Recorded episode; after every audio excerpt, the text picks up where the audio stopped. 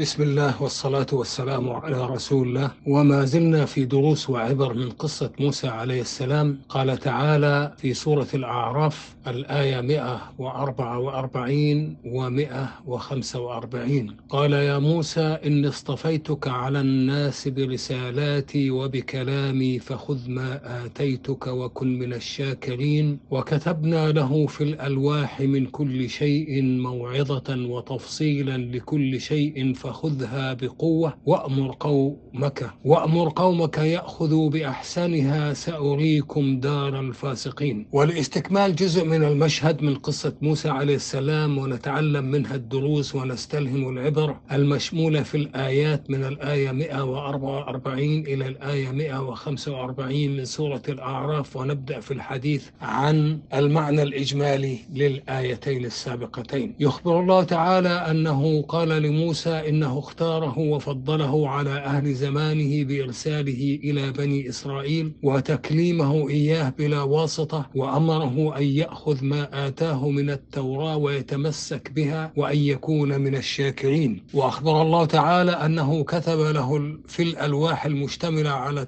على التوراة كل شيء تحتاج إليه أمته في دينها موعظة وتفصيلا لكل شيء مما يحتاج إلى تبيينه وأمره أن يتمسك بما كتب له بقوة وأن يأمر قومه أن يتمسكوا بأحسن ما في التوراة. ثم قال تعالى سأريكم دار من عصاني وخالف أمري. سأريكم دار الفاسقين أي سأريكم دار من عصاني وخالف أمري. وتعلمت من قصة موسى أنه طلب الرؤيا من الله ومنعها وعدد الله عليه وجوه نعمه العظيمة عليه ومنها أن الله قد اختاره وفضله على أهل زمانه بسبب إرساله إلى بني إسرائيل وتكليمه بلا واسطة والاصطفاء على الناس وأمره أن يعمل بما فيها من الأوامر والنواهي ويشتغل بشكرها. وتعلمت من قصة موسى أن شكر النعمة يكون بالعبادة وبطاعة الله على ما آتاك من الرسالة وخصك من به من الكلام ومنحك من النعم. وتعلمت فيها أن فيها أمر التعليم والتوجيه لما ينبغي أن تقابل به نعمة الله. هذا الكلام سواء كان لموسى أو غير موسى فكل إنسان ذو نعمة فعليه أن يشكر الله على هذه النعم وأن يعمل على طاعة الله بالعبادة وطاعة الله أن يترك النواهي التي نهاه الله عنها. وتعلمت من قصة موسى عليه السلام أنه لما بين الله تعالى أنه خص موسى عليه السلام بالرسالة ذكر في هذه الآية تفصيل تلك الرسالة فقال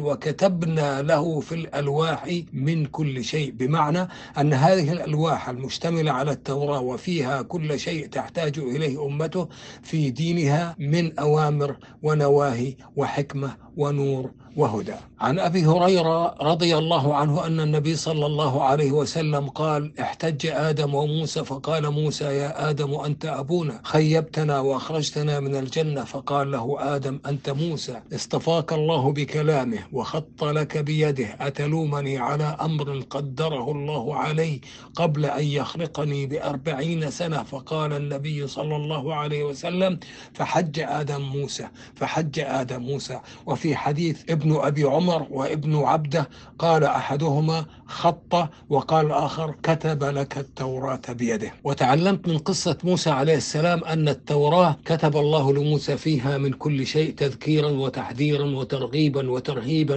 لقومه ومن أمر بالعمل بما كتب في الألواح وتبيينا لكل شيء من الأمر والنهي والحلال والحرام والحدود والأحكام والعقائد والأخلاق والأدب وتعلمت من قصة موسى أن يتمسك بما كتب الله لك في الألواح بجد واجتهاد وصبر وعزم ونشاط على إقامة ما فيها وأمر موسى بذلك وأمر أن يأمر قومه بني إسرائيل بأن يتمسكوا بأحسن ما يجدون في التوراة فيعملوا بأوامرها ويتركوا نواهيها ويتدبروا مواعظها. وتعلمت من قصة موسى أن الله توعد من يضيع العمل بالتوراة من بني إسرائيل فقال لهم مهدد مجددا سأريكم دار الفاسقين أي سأريكم دار من عصاني وخالف أمري. وتعلمت من قصة موسى أن الرسل أرسلهم الله قدوة للناس وللناس فيهم أسوة حسنة وعلى الناس أن يأخذوا ما آتاهم الله بالقبول والقناعة والرضا بعطاء الله والشكر عليه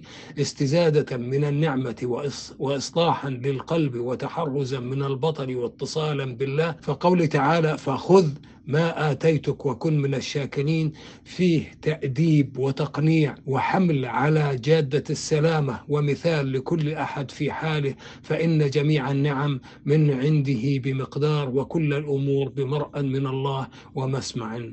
منه. وتعلمت من قصة موسى عليه السلام أن الكتاب الإلهي يجب أخذه بقوة وإرادة وجد وعزيمة لتنفيذ ما هدى إليه من الإصلاح وتكوين الأمة تكوينا جديدا صالحا ويتأكد ذلك في الداعي إليه والمنفذ له بقوله وعمله ليكون لقومه فيه أسوة حسنة.